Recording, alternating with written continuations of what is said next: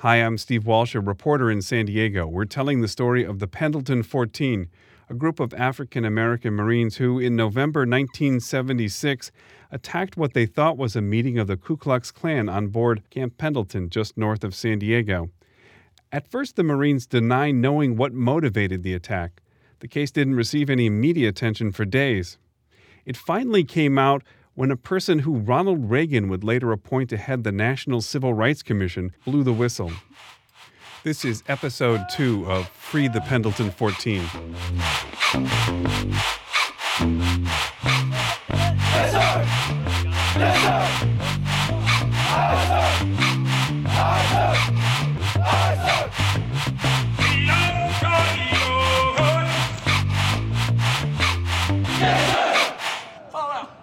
The commanding officer for this part of Camp Pendleton, uh, the two two area, is Colonel Mammon A. Johnson. How he handles the investigation will become a central part of the court cases. The night of the attack, he gets a call about nine thirty. He's living off base, so he has to get into uniform and come back to Pendleton. Johnson senses a lot of tension among the Marines, which he attributes to the number of armed troops patrolling the area. The two two area is already on lockdown. They've stationed guards at the perimeter. Johnson adds spotters with night vision goggles to scan the area after dark. He visits the scene and sees "White Man Wake Up" and "White Power" stickers on the door next to the room where the attack happened. Dennis Campbell is one of the leaders of the Ku Klux Klan on base. He actually comes up to one of Johnson's junior officers after the incident. The nervous Klansman volunteers that he thinks the attacks were really meant for them, since he and a group of Klansmen live next door. The Klansmen are very bold at this point. They want to be seen as partnering with the Corps to solve what they see as a problem with blacks on base. The following day, investigators search the room of Dennis Campbell. They find the Klan's armory of weapons, including a three fifty-seven Magnum handgun, nightsticks, a knife, and gunpowder, and a logbook of sixteen names of people who were part of the Klan den on Camp Pendleton. While this is happening, investigators also began questioning the African-American Marines who were involved.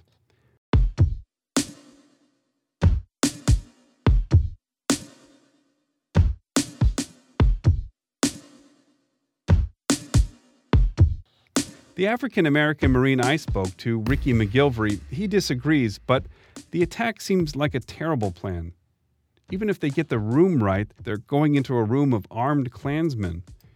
This is an act of civil disobedience, but the African-American Marines don't want to be caught. They're wearing gloves and covering their skin, but even the stunned Marines inside the room testified that they thought their attackers were black. One Marine guesses the name of one of the sergeants. Whites represent nearly eighty percent of the Marines on base. It's easy to single out African Americans. The older sergeants, especially Sergeant William Spencer, he warns McGilvery and his friend B J. Lee to stay quiet, but it's just too late.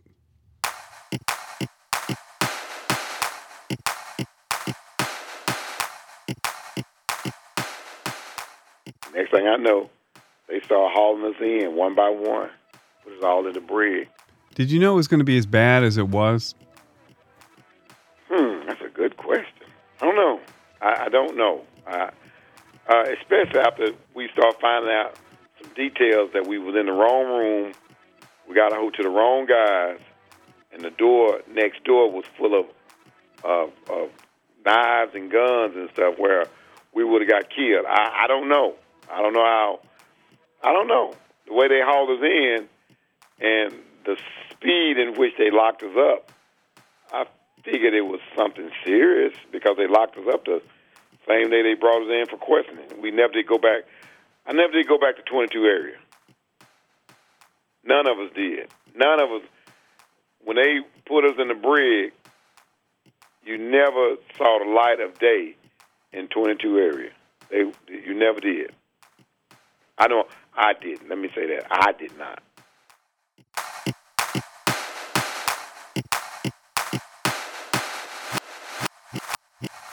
The defense argues that Johnson is under tremendous career pressure to keep racial incidents quiet.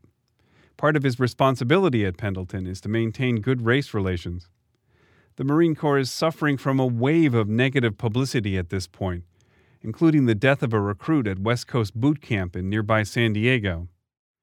the Corps is desperately trying to adjust to the new all-volunteer military, which started in nineteen seventy-two with the end of the draft, but recruiting has been slow. By the end of the Vietnam War, the Marine Corps was in objectively terrible shape. The Marines were heavily committed in Vietnam, and they had to take on a lot of manpower to do it. After the war, they were probably too large to live up to their mission as an elite fighting force.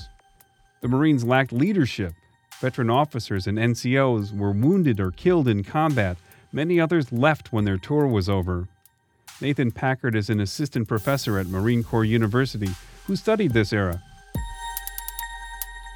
I think that the mid to late seventies was probably arguably, in terms of discipline, probably the lowest point in the Marine Corps' history, certainly the lowest point in the twentieth century. Uh, you see rates uh, of indiscipline generally. It's everything from you know drug abuse to alcohol abuse to desertion rates. The nineteen seventies is where we see the highest uh, rates of all forms of indiscipline in the Marine Corps, much higher than the similar rates in the other services. And so the Marine Corps is, is something of an outlier at the time as well.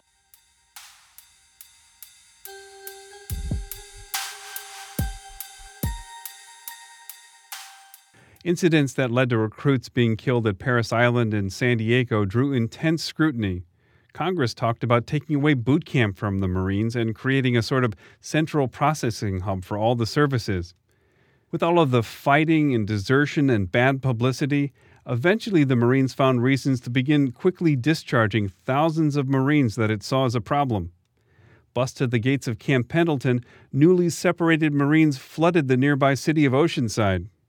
The city actually asked the federal government for millions of dollars to control the crime. During the same time, and again, I mean, when you have a desertion rate of ten percent, when you have, you actually have communities near Camp Pendleton, California, where a significant percentage of the violent crime uh, is being committed by Marines. And, and all these events uh, or incidents are giving the Marine Corps, you know, one black eye after another. You also have, you know, Marine units at the time that are saying, hey, uh, I...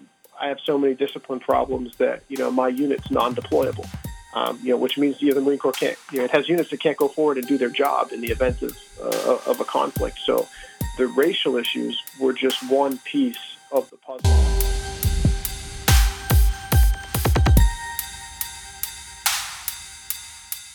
For a long time, the Marine Corps didn't want African Americans. Cameron McCoy is a Marine infantry officer with a P H D. He teaches military history at Brigham Young University. He's also African American. Oh, they were the worst. Really, in, in the Marine Corps, it was an exclusively white branch. He researched the slow, halting integration of African Americans into the Marine Corps, which didn't start until World War Two. By contrast, the Army had its first African American general in nineteen forty-four. The Marine Corps still hadn't had an African American general in nineteen seventy-six. There's not a first black Marine in the Marine Corps until August of nineteen forty-two. And so they were the, the last branch to integrate, or at least, I, I shouldn't even say integrate. This is just to allow blacks in. They still remained in segregated units, headed and led by white officers and white senior enlisted members. The Marines really didn't want to include African Americans in large numbers until the nineteen sixties, when the Corps needed them to fight in Vietnam. A disproportionately high number of African Americans wound up on the front lines.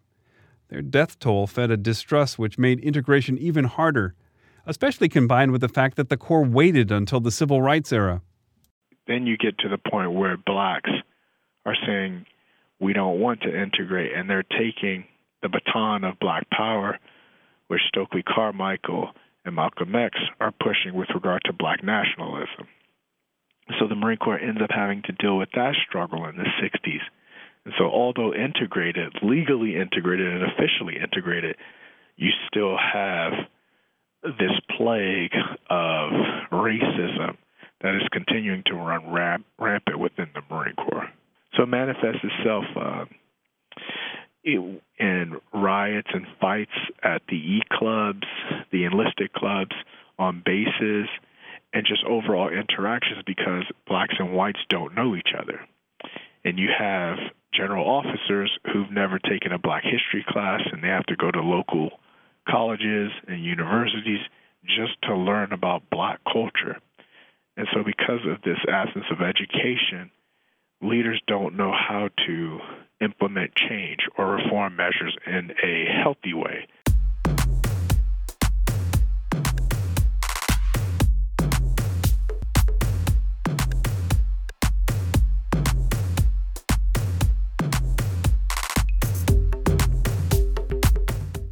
So the Marines have an incentive to keep news of the Klan quiet. After the incident at Pendleton happens on November thirteenth, nineteen seventy-six, there really is no mention of racial problems on base. The story really doesn't get much attention at all. Six Marines are hospitalized, but the first newspaper accounts talk about a group of black Marines attacking a group of white Marines who are having an unauthorized beer party in their barracks. The story sounds like a group of African American Marines randomly attacked a group of white Marines having a party.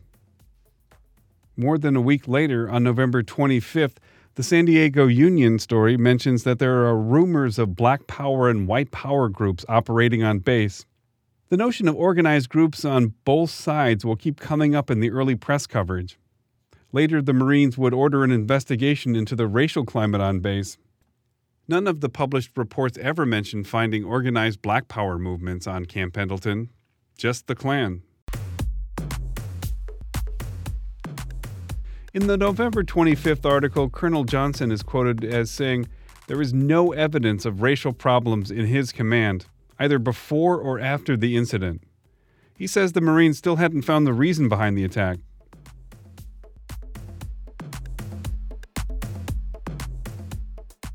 Johnson is actually well aware that the Ku Klux Klan is on Camp Pendleton. By this time, Marine headquarters in Washington has already quietly ordered the removal of all the Klansmen, shipping them to other bases around the country.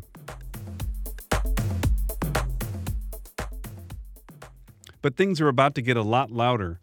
Clarence Pendleton Junior, the executive director of the San Diego Urban League, calls a press conference to announce that the African-American Marines were actually trying to attack the Ku Klux Klan. He criticizes the media for calling the attack unprovoked. He says it was in response to organized racial harassment by whites. He has the details. He knows about the gun found in the Klansman's room and about the list of Marine Klansmen. He offers the assistance of the Urban League to the base commander, but he also calls for a congressional investigation. In that story, the Marines don't either confirm nor deny the existence of the Klan on base. It doesn't really matter, though. At that point, it was out there. N B C News had the story. David Brinkley was the anchor. He and Chet Huntley were the original network anchor team, though he's on his own at this point. The set is so basic. A desk, you see his hands. His eyes dip down to the copy in front of him and then back up to the camera, like he's not using a teleprompter, which I can tell you is hard. The graphic behind his right shoulder is the outline of California. It shows L A and then below L A, Camp Pendleton. I love listening to David Brinkley. He has this wry, weary tone, like, here we go again. The other day at Marine Corps Camp Pendleton in California, a group of black Marines attacked a group of white Marines, stabbing and beating them. The blacks apparently thought they were attacking a meeting of Marines belonging to the Ku Klux Klan, but apparently they were attacking the wrong group. There were Klan members, but in another room. Don Oliver at Camp Pendleton tells us what's going on. Within days, the Washington Post, New York Times, and the three major T V networks sent correspondents to San Diego to cover the court cases.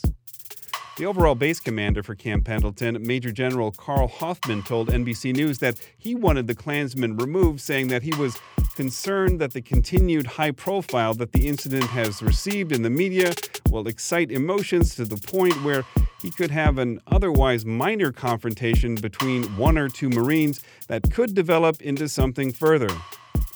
Major General Hoffman is saying it's his idea, though we know from the court records that it's really the Pentagon who wants these Klansmen out of Pendleton almost immediately.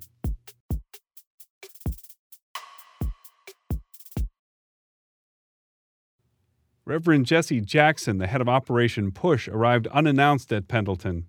He met with Major General Hoffman. He also talked to the African American Marines in the brig. He held a press conference where he blamed the attack on Klan activity. Ricky McGilvery is surprised to see Jackson coming around the corner toward his cell in the brig at Camp Pendleton. Jackson prays with them in the chapel and then tells them he's going to help them get out of there. The first movement was Free the Fourteen, and that's what Jesse Jackson started for us, Free the Fourteen. Actually, a host of groups got involved under the banner of the Coalition to Free the Pendleton Fourteen, a grassroots organization made up of civil rights groups and still active elements of San Diego's anti-Vietnam War movement. Kate Yadiddy had passed the bar a year earlier, but she wasn't quite a lawyer yet. She was working for a law firm in L A run by Bill Smith, who helped draftees and other members of the military who had gotten into trouble during the Vietnam War. I, I actually joined the law firm to work with Bill Smith to do hearings, administrative hearings around military cases, discharge upgrade hearings. There was a lot of that going on out of the Vietnam War. There were a lot of guys who were discharged with bad discharges for any number of reasons, some of it just because they were rebellious and didn't want to be drafted, and they, you know, whatever. So even as a non-attorney, I could do administrative hearings, and that, so that's how I sort of got started, military law. Kate came down to San Diego from Santa Monica to help. There she met the guy that eventually she would decide to marry. You know, I would just sort of come down on the weekends and work on things like newsletters and leaflets and things like that. That's how we met. We we met in Larry's front room. Larry and his twin brother Terry and Terry's wife, Kathy Gilbert, all lived together in a house in um, Hillcrest. And that was kind of where everybody was meeting and doing all this work. Larry Christian was working for the Center for Servicemen's Rights in San Diego. Though the draft officially ended in nineteen seventy-two and the fall of Saigon happened a year before in nineteen seventy-five, he was still working with members of the military who wanted to be part of the peace movement, while at the same time, he was starting to think about what to do next.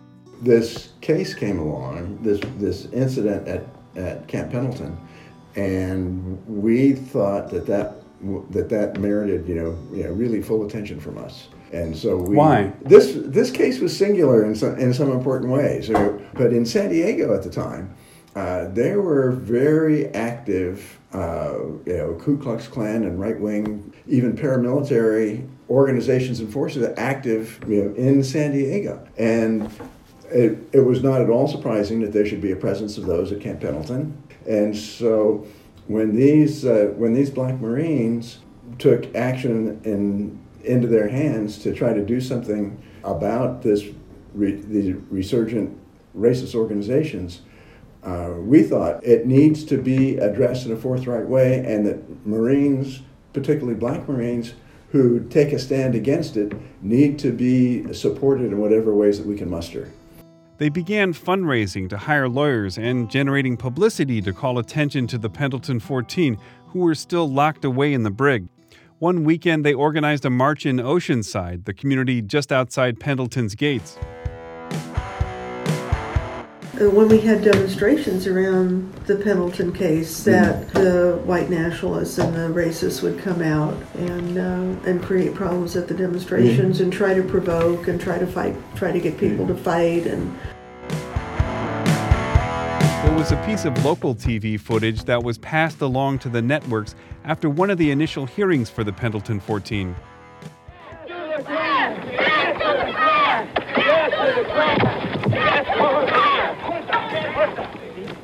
We're just here to see that justice is done, and uh, we feel like it hasn't done. Just as they attack right now physically, uh-huh. all the people who continue to continue to claim the Klan's so violent and so forth, they are the ones who are doing the attacking. That's David Duke. He and a few of his followers were batted with picket signs made out of poster board. Marines quickly jumped in and shoved the handful of protesters away. No one was arrested, but after that, the spotlight seems to shift. Coming up on the next episode, the fact that the Grand Dragon of the Ku Klux Klan showed up at Camp Pendleton doesn't seem to add an exclamation point to the revelation that the Klan was on a Marine base. Instead, Duke begins steering the coverage toward the white supremacists. Meanwhile, the African American Marines still await their fate